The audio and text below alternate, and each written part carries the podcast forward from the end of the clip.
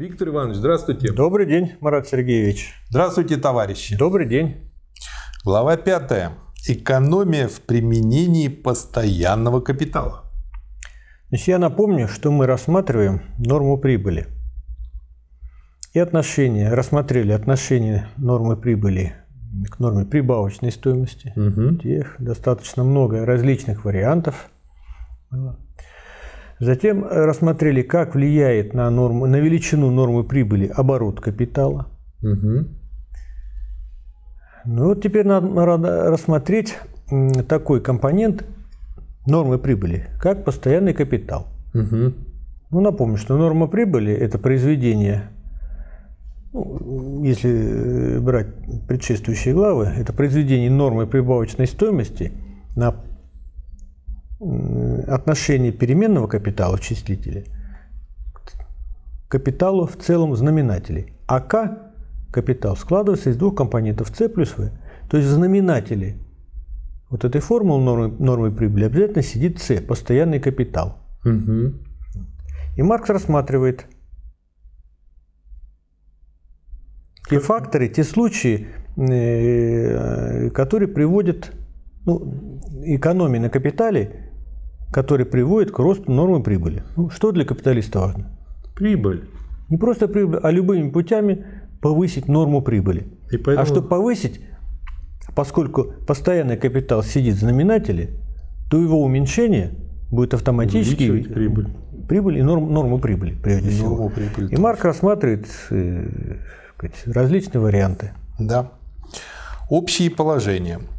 Увеличение абсолютной прибавочной стоимости или удлинение прибавочного труда, а следовательно и рабочего дня при неизменной величине переменного капитала, то есть при том же числе рабочих, получающих номинально ту же заработную плату, причем безразлично оплачивается или не оплачивается сверхурочное время, относительно понижает стоимость постоянного капитала по сравнению со стоимостью всего капитала и стоимостью переменного капитала и повышает благодаря этому норму прибыли. Опять-таки независимо от роста массы прибавочной стоимости от возможного повышения нормы прибавочной стоимости. Размер основной части постоянного капитала, фабричные издания, машины и так далее остается неизменным. Работают ли с его помощью 16 или 12 часов. Удлинение рабочего дня не требует новых затрат на эту наиболее дорогостоящую часть постоянного капитала. Кроме того, стоимость основного капитала воспроизводится благодаря этому в течение меньшего количества периодов оборота, следовательно, сокращается время, на которое он должен быть авансирован, чтобы извлечь определенную прибыль. Удлинение рабочего дня повышает поэтому прибыль даже в том случае, если сверхурочное время оплачивается, и в известных границах даже в том случае, если оно оплачивается выше, чем нормальные рабочие часы. Постоянная растущая при современной промышленной системе необходимость увеличивать основной капитал была поэтому для алчных до прибыли капиталистов главным толчком к удлинению рабочего дня. Как говорится, как тут не вспомнить господина Медведева с его четырехдневной рабочей недели по 10 часов? Да, и в том числе вот. Вот Маркс делает замечание, что даже удлинение рабочего дня, когда то, что сейчас называется сверхурочный, будет оплачиваться Выше, чем обычно, все равно Выгодно. выгодно. Ну, понятно, норма прибавочной стоимости сейчас, скажем, 700%. Угу. Так? То есть на каждый рубль выплаченной заработной платы капиталист присваивает себе 7 рублей прибавочной стоимости. Он удлинил рабочий, капиталист удлинил рабочий день и выплачивает 200% в двукратном размере. Угу. То есть не рубль уже, а 2 рубля. Ну ему сколько остается? 7 минус 1, 6. 2 рубля выплатил, 6 э, огромная, так сказать, сумма. Да, Можно и даже в тройном размере выплатить. Все равно он останется да. большим, большим барышом. В том-то и дело, люди как-то забывают про арифметику. Иные условия имеют место при постоянном рабочем дне. В этом случае для увеличения массы эксплуатируемого труда, в скобках мы здесь отвлекаемся от вычетов из заработной платы или от понижения зарплаты ниже ее нормального уровня, необходимо увеличить число рабочих, а вместе с тем в известном отношении массу основного капитала, строений, машин и так далее. Или же, если увеличивается интенсивность труда или повышается производительная сила труда и вообще производится больше относительной прибавочной стоимости, то в отраслях производства, применяющих сырье, растет масса оборотной части постоянного капитала, так как в данный промежуток времени перерабатывается больше сырья и тому подобное, и во-вторых, возрастает количество машин, приводимых в движение тем же числом рабочих, следовательно, возрастает и эта часть постоянного капитала. Возрастание прибавочной стоимости сопровождается таким образом возрастанием постоянного капитала. Возрастающая эксплуатация труда сопровождается вздорожанием тех условий производства, при помощи которых эксплуатируется труд, то есть сопровождается возрастанием затрат капитала. Таким образом, норма прибыли вследствие этого с одной стороны уменьшается, а с другой стороны повышается. Продолжительность времени, в течение которого воспроизводится стоимость машин и других составных частей основного капитала, практически определяется не тем временем, в течение которого они просто существуют, а общей продолжительностью того процесса труда, в течение которого они функционируют и используются. Если рабочие вынуждены гнуть спину 18 часов вместо 12, то это составляет 3 лишних дня в неделю. Неделя превращается в полторы недели, 2 года в 3. Если сверхурочное время не оплачивается, то рабочие сверхнормального прибавочного времени отдают еще даром неделю за каждые две недели, год за каждые два года труда. Таким образом, воспроизводство стоимости машин ускоряется на 50% и занимает лишь две трети того времени, которое было бы необходимо при 12-часовом рабочем дне. Как уже было указано, при анализе кооперации, разделения труда и роли машин, экономия на условиях производства, характеризующая производство в крупном масштабе, в основном возникает благодаря тому, что эти условия функционируют как условия общественного, общественно комбинированного труда, следовательно, как общественные условия труда. Благодаря концентрации средств производства сберегаются издержки на всякого рода постройки, не только на мастерские в собственном смысле слова, но также на складские помещения и тому подобное. То же самое имеет место по отношению к расходам на отопление, освещение и так далее. Другие условия производства остаются те же самые, независимо от того, много или мало людей используют их.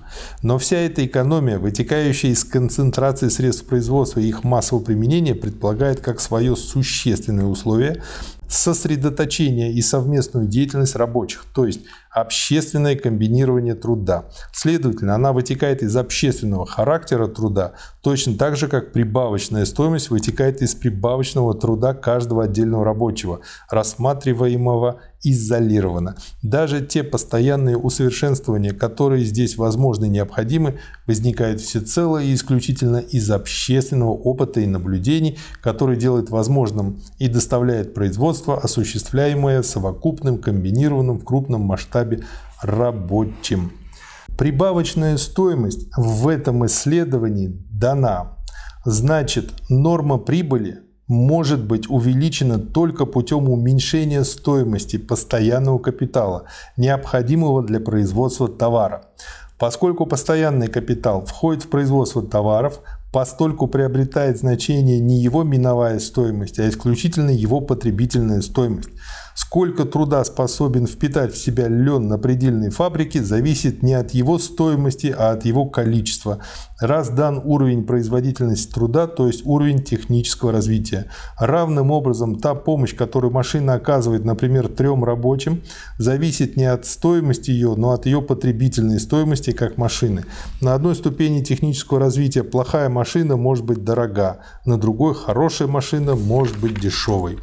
Возросшая прибыль, которую капиталист получает благодаря тому, например, что хлопок или предельные машины стали дешевле, является результатом возросшей производительности труда. Правда, не в предельном производстве, а в производстве машины хлопка. Чтобы осуществить данное количество труда и, следовательно, присвоить данное количество прибавочного труда, требуется теперь меньше затрат на условия труда. Уменьшаются издержки, необходимые для того, чтобы присвоить определенное количество прибавочного труда должно быть упомянуто об экономии, получающейся благодаря непрерывному усовершенствованию машин, а именно, первое, благодаря улучшению их материала, например, замене дерева железом.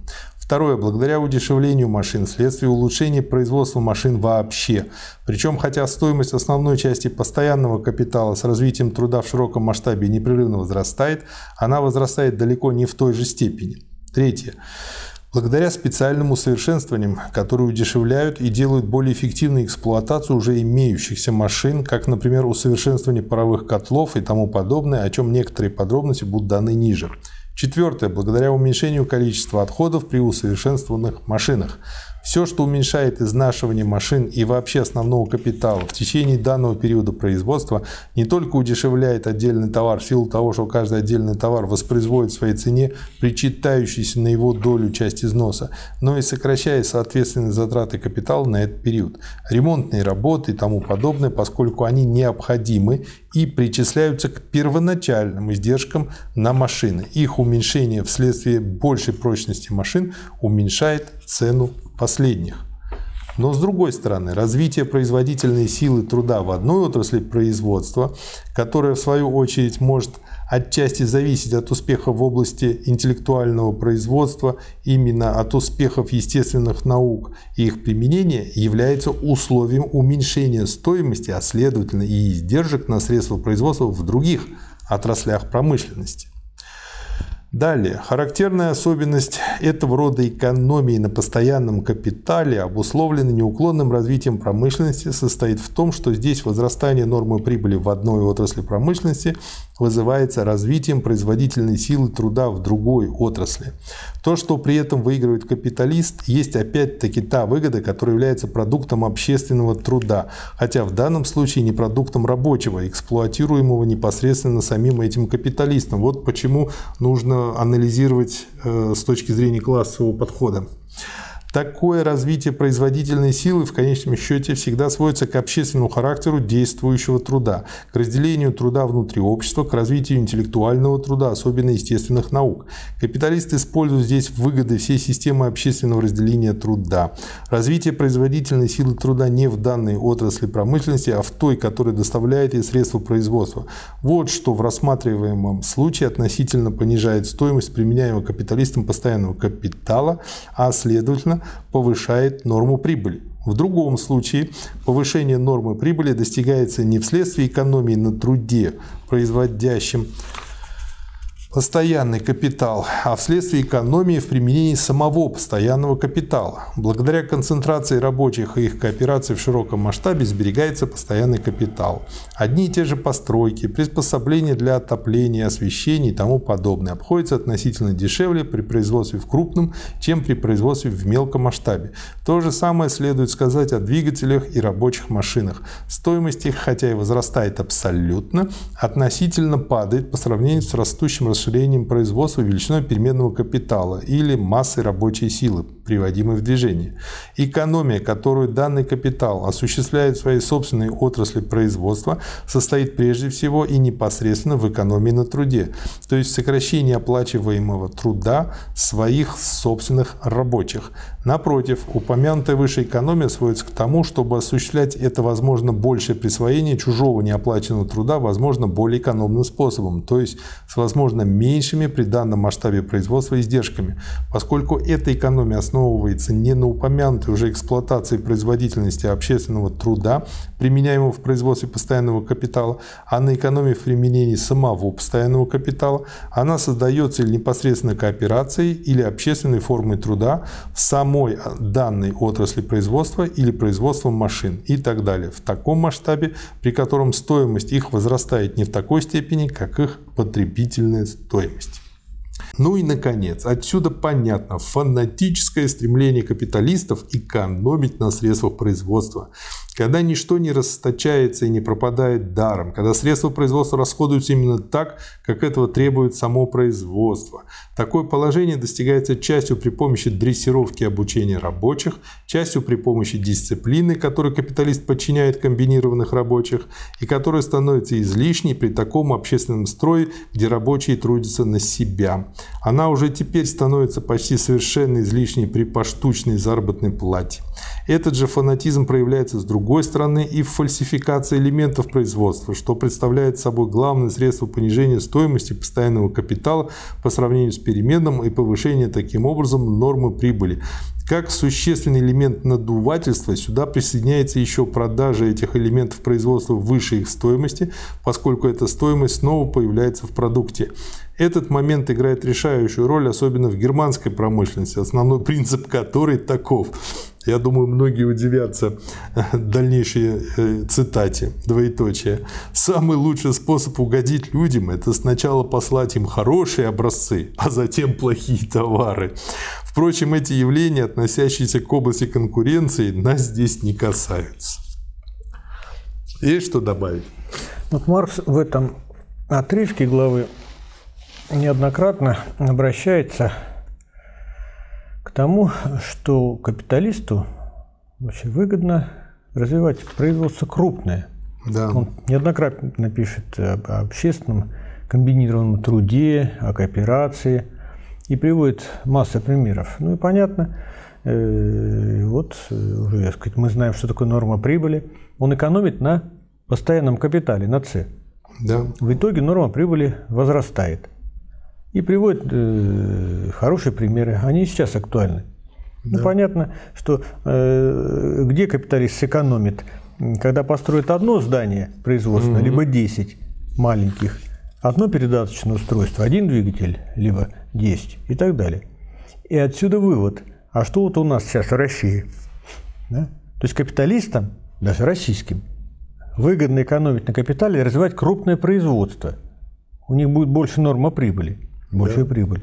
А что э, политические деятели, которые должны выражать и отстаивать интересы капитала, у нас постоянно кричат, говорят, трендят о развитии мелкого производства. И То есть идут антимонопольный комитет Совершенно верно. пытается помешать Да, этому. да. Крупное производство, если чуть-чуть оно вылезло за какие-то их рамки, давайте вот раздробим, запретим им действовать. Они идут против объективной тенденции в самом капитализме, против самой цели капиталиста Ну, Виктор Иванович, повышать норму мне прибыли. вот сейчас пришла мысль в голову. Они по глупости рынком развалили социализм, а теперь тем же рынком доламывают империализм до капитализма. Вот они когда получат рыночный капитализм, то есть там конца 18 века, начала 19 вот что-то такое, да, может они тогда успокоятся. Главное, чтобы до шкур не дошло дело, чтобы мы в шкурах не бегали. Ну, да, социализм они развалили этим рынком капитализма. Но сейчас они капитализм-то не развивают, а тоже Тоже ломают, его. ломают. да. В том-то и дело. Едва ли надо говорить, что поскольку производительность труда в одной отрасли производства проявляется как удешевление и улучшение средств производства в другой и тем повышает норму прибыли, эта всеобщая связь общественного труда выступает как нечто совершенно чуждое рабочим. Касается фактически только капиталиста, поскольку только он покупает и присваивает эти средства производства. Тот факт, что он покупает продукт рабочих чужой отрасли производства на продукт рабочих своей собственной отрасли производства и, следовательно, располагает продуктом чужих рабочих лишь постольку, поскольку он безвозмездно присвоил себе продукт своих собственных, и этот факт представляет собой связь, которая благополучно маскируется процессом обращения. Сюда присоединяется еще следующее обстоятельство. Как производство в крупном масштабе развивается впервые в капиталистической форме, то и погоня за прибылью с одной стороны, а с другой стороны конкуренция, вынуждающая производить товары как можно дешевле, придают этой экономии в применении постоянного капитала такой вид, как будто она является специфической особенностью капиталистического производства и, следовательно, функцией капиталиста. Капиталистический способ производства усиливает, с одной стороны, развитие производительных сил общественного труда, а с другой стороны, экономию в применении постоянного капитала. Так же, как капиталу, присуща тенденция при непосредственном применении живого труда сводить его к необходимому труду и путем эксплуатации общественных производительных сил труда постоянно сокращать необходимый для изготовления продукта труд, а следовательно всячески экономить непосредственно применяемый живой труд, так ему присуща и тенденция применять этот сведенный к необходимой мере труд при, возможно, более экономных условиях, то есть сводить стоимость применяемого постоянного капитала к возможному минимуму. Если стоимость товаров определяется заключающимся в них необходимым рабочим временем, а не рабочим временем, вообще заключающимся в них, то определение это реализуется только капиталом, который в то же время непрерывно сокращает рабочее время, общественно необходимое для производства того или иного товара. Цена товара сводится таким образом к минимуму благодаря тому, что сводится к минимуму каждая часть труда, необходимого для его производства. Рассматривая экономию в применении постоянного капитала, необходимо иметь в виду следующее различие. Если растет масса, а вместе с тем и сумма стоимости применяемого капитала, то это прежде всего означает лишь концентрацию большего количества капитала в одних руках. Но как раз это увеличение, применяемое одним владельцем массы капитала, который в большинстве случаев соответствует также абсолютно большее, но относительно меньшее количество применяемого труда, и допускает экономию на постоянном капитале. Для отдельного капиталиста растут размеры необходимых затрат капитала, в особенности основного капитала, но по отношению к массе перерабатываемого материала и эксплуатируемого труда стоимость этих затрат уменьшается. Ну, то есть экономия масштаба, по сути. Мы иллюстрируем это вкратце отдельными примерами. Начнем с конца, с экономии на условиях производства, поскольку последний представляет собой в то же время условия существования и жизни рабочего. Ну вот Маркс вспоминает первый том «Капитала». Угу. Здесь получается два крупных фактора. Вот, увеличение прибыли, роста. Но первый основной – это эксплуатация. Угу. Да. Это уменьшать необходимое рабочее время рабочих и увеличить прибавочное рабочее да. время. Но здесь всплывает на поверхности второй – экономия на постоянном капитале. Угу. Везде, где это возможно, а где, может, и невозможно. И Маркс уже приводил примеры, и сейчас переходит к рассмотрению конкретных случаев да, того времени. Вся оставшаяся часть э, этой пятой главы, тут, в общем, куча таких примеров, мы только возьмем такие самые И обратите яркие. внимание, что они повторяются через 150 и 200 лет. Да, суть не меняется. А, значит, раздел называется «Экономия на условиях труда за счет рабочего. Пренебрежение самыми необходимыми затратами». И что у нас сейчас – Самое такое яркое – это шахтеры. И тут каменноугольные копии. Дальше цитата. При конкуренции, господствующей между владельцами каменноугольных шахт, не делается иных затрат, кроме тех, которые необходимы для того, чтобы преодолеть самые очевидные физические трудности – а при конкуренции между рабочими шахтерами, которые имеется обыкновенно в избытке, рабочие эти охотно подвергают себя значительным опасностям и самым вредным влиянием за плату, лишь немного превышающую заработок соседских деревенских паденщиков, так как работа в шахтах позволяет, кроме того, с выгодой использовать и их детей – Этой двойной конкуренции совершенно достаточно для того, чтобы работы в большинстве копий велись на самом несовершенном способе осушения и вентиляции, часто в плохо построенных шахтах с плохими креплениями, неподготовленными машинистами, с плохо проложенными, плохо отстроенными штольнями и откатными путями, разрушение жизни и здоровья, увечья рабочих – таковы результаты статистики, которых представила ужасающую картину. Взято это из First Report of Children's Employment in Mines and Collieries, etc. Первый доклад по поводу труда детей в шахтах. Апрель 1841 года, страница 102.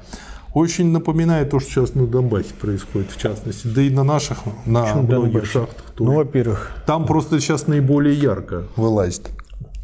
Значит, ну, здесь два факта. Первое. У нас периодически что-то жахает, да. И сообщение о гибели на той или иной шахте рабочих. Да. Что было, то, что осталось. Второе. Применение детского труда. Совсем буквально на днях кто из э, российских капиталистов выступил. Давайте, говорит, мы... Понизим возраст. Понизим возраст. Прием на работу. Подростков Прохоров, будем брать. Или нет, Потанин, кто-то из них. Из других. Малафеев, по-моему, такой. Mm. Вот. Уже напрямую предлагает значит, использовать труд подростков. Так если Малафеев, так он еще и как бы Православный. Ну какая разница нам? Нам сейчас не важно, православный ты или атеист, или мусульманин. Он капиталист. Да, ну... И он, чувствует, что... Хорошо прикрывается. Нет,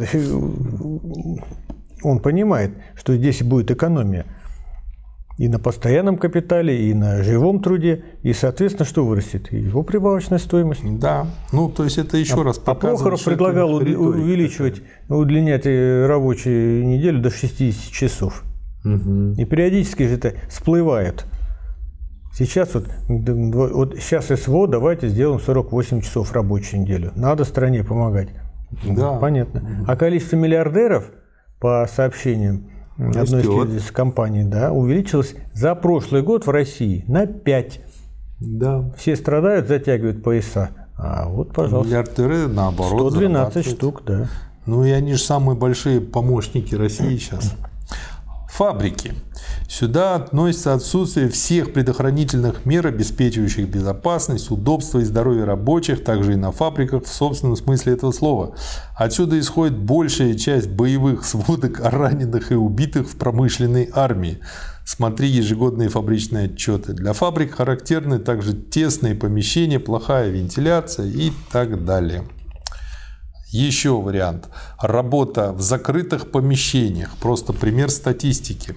Статистика смертности в отраслях промышленности, в которых работы производятся в закрытых помещениях и которые в 1860 и 1861 годах подверглись обследованию со стороны санитарного надзора, дает следующие результаты. Двоеточие. На то же самое число мужчин 15-55-летнего возраста, на которые в земледельческих округах Англии падает 100 смертных случаев от чехотки и других легочных заболеваний, приходится в Ковентри 163 смертных случая, в Блэкберне 167, в Конглтоне и Братфорде 168, в Лестере 171, в Лике 182, в Максфилде 184, в Болтоне 190, в Ноттингеме 192, в Родждейле 193, в Дерби 198, в Солфорде и Аштоне Андерлайне 203, в Литсе 218, в Престоне 220 и в Манчестере 263. Шикарная статистика. Следующий аспект. Экономия в производстве двигательной силы на передаче силы и на постройках. Кстати, я недавно на Ютубе видел запись э, в коротких роликах, как э, то ли в Южной Корее, то ли, ну вот в какой-то такой стране, которая сейчас все хвастаются, какой там прогрессивный капитализм, там леса у высотных зданий из бамбука, по которым рабочие ходят, которые строят современные высотные здания. Да. Цитата. Быстрота, с которой совершенствовались машины за последние годы, позволила фабрикантам расширить производство, не увеличивая двигательную силу. Более экономное использование труда стало необходимым вследствие сокращения рабочего дня. И на большинстве хорошо управляемых фабрик постоянно изыскиваются способы расширить производство при меньших затратах. Благодаря любезности одного очень интеллигентного фабриканта моего округа в моем распоряжении имеются данные относительно числа и возраста рабочих, занятых на его фабрике, относительно применяемых там машин и заработной платы, выплаченной за период с 1840 года до настоящего времени. В октябре 1840 года на фабрике его фирме было 600 рабочих, из которых 200 было в возрасте до 13 лет. В октябре 1852 года, через 12 лет, только 350 рабочих, из которых лишь 60 в возрасте до 13 лет. В оба года на фабрике действовало одно и то же число машин за самым ничтожными исключениями и была выплачена та же сумма заработной платы. Следующий момент. Использование экскрементов производства. Отходов. Ну да, то есть как бы это слово здесь именно в таком контексте. Вместе с развитием капиталистического способа производства расширяется использование экскрементов производства и потребления. Под первую мы понимаем отходы промышленности и сельского хозяйства, под последними частью экскременты, являющиеся результатом естественного обмена веществ у человека, частью ту форму, которую принимают предметы потребления после того, как их процесс потребления уже закончен. В общем условии этого вторичного использования таковы двоеточие. Накопление значительных масс экскрементов, которые возможно только при работе в крупном масштабе, усовершенствование машин, благодаря чему вещества, не находившие прежде употребления в данной форме, получают вид, пригодный для применения в новом производстве, успехи наук, в особенности химии, открывающие полезные свойства таких отходов. Правда, и при мелкой грядковой земледельческой культуре, как, например, в Ломбардии, Южном Китае и Японии, тоже достигается крупная экономия этого рода. Наиболее яркий пример применения отходов дает химическая промышленность. Она потребляет не только свои собственные отходы, находя для них новое применение, но также отходы самых разнообразных других отраслей промышленности и превращает, например, раньше почти бесполезный каменноугольный деготь в ванилиновые краски, в ализарин и за последнее время также в медикаменты. От этой экономии на отходах производства путем вторичного использования последних следует отличать экономию за счет сокращения самих отходов, то есть сведения экскрементов производства к минимуму и непосредственное максимальное использование сырья и вспомогательных материалов, входящих в производство. Следующий момент. Экономия, достигаемая благодаря изобретениям. Этого рода экономия на основном капитале является, как уже указано, результатом того, что условия труда применяются в крупном масштабе. Короче говоря, результатом того, что они служат условиями непосредственно общественного обобщенного труда или непосредственной кооперации в процессе производства. С одной стороны, только при этом условии механические и химические изобретения могут быть применены, не повышая цену товара, а последнее обстоятельство является всегда непременным условием. С другой стороны, только при производстве, организованном в крупном масштабе, становится возможна экономия, вытекающая из того, что производительное потребление осуществляется целыми коллективами рабочих. Наконец, только опыт комбинированного рабочего открывает и показывает, где и как надо экономить, как проще всего воспользоваться уже сделанными открытиями, какие практические затруднения приходится преодолевать, следуя требованиям теории, применяя ее к производственному процессу и так далее. Заметим мимоходом, что следует различать всеобщий труд и совместный труд. Тот и другой играют в процессе производства свою роль. Каждый из них переходит в другой, но между ними существует также и различие. Всеобщим трудом является всякий научный труд, всякое открытие, всякое изобретение. Он обуславливается частью кооперации современников, частью использования труда предшественников. Совместный же труд предполагает непосредственную кооперацию индивидуумов. Вышесказанное получает новое подтверждение в неоднократно наблюдавшихся фактах. Первый. В большой разнице между издержками первоначальной постройки новой машины и издержками ее производства в последующем, о чем писали Юр и Бэбидж. Бэбидж – один из создателей одной из первых ЭВМ. Второе. В том, что издержки, которых требует введение предприятия, применяющего впервые новое изобретение, всегда значительно больше, чем издержки более поздних предприятий, возникших на его развалинах, буквально на его костях. Этот момент настолько значителен, что предприниматели-пионеры в своем большинстве терпят банкротство и процветают лишь их последователи, которым строение машины и тому подобное достаются по более дешевым ценам Именно поэтому наибольшую выгоду из всех новых достижений всеобщей работы человеческого ума и их общественного применения, осуществляемого комбинированным трудом в большинстве случаев, извлекают самые ничтожные и жалкие представители денежного капитала. Ну вот можно... Здорово. Да, отлично, конечно. Что касается сегодняшнего дня, да не сегодняшнего дня, а вообще тенденции развития капитализма, я бы разделил на две группы вот эти факторы экономии. Повышение нормы прибыли капиталиста за счет экономии э, на, основном, на постоянном капитале. Первое – это связано с ростом производительности труда. Угу. Вот там изобретения и прочее, прочее. Это вообще отражает общую тенденцию мировую научно-технического прогресса. Вот. А какое отношение имеет рабочий к этому делу? Вроде как капиталист. Да? Что-то там принимает решение внедрить новую технику, повысить производительность труда. А рабочие что? Они же, сказать, внедряют это дело, реализуют. Значит, как они должны себя поставить? Ну, в рамках капитализма. Значит, требовать часть. Тот капиталист, который внедрил какие-то новшества, Мгм. он будет получать ну, экономию по отношению к другим капиталистам, по отношению к рынку. Вот эти сливки снимать.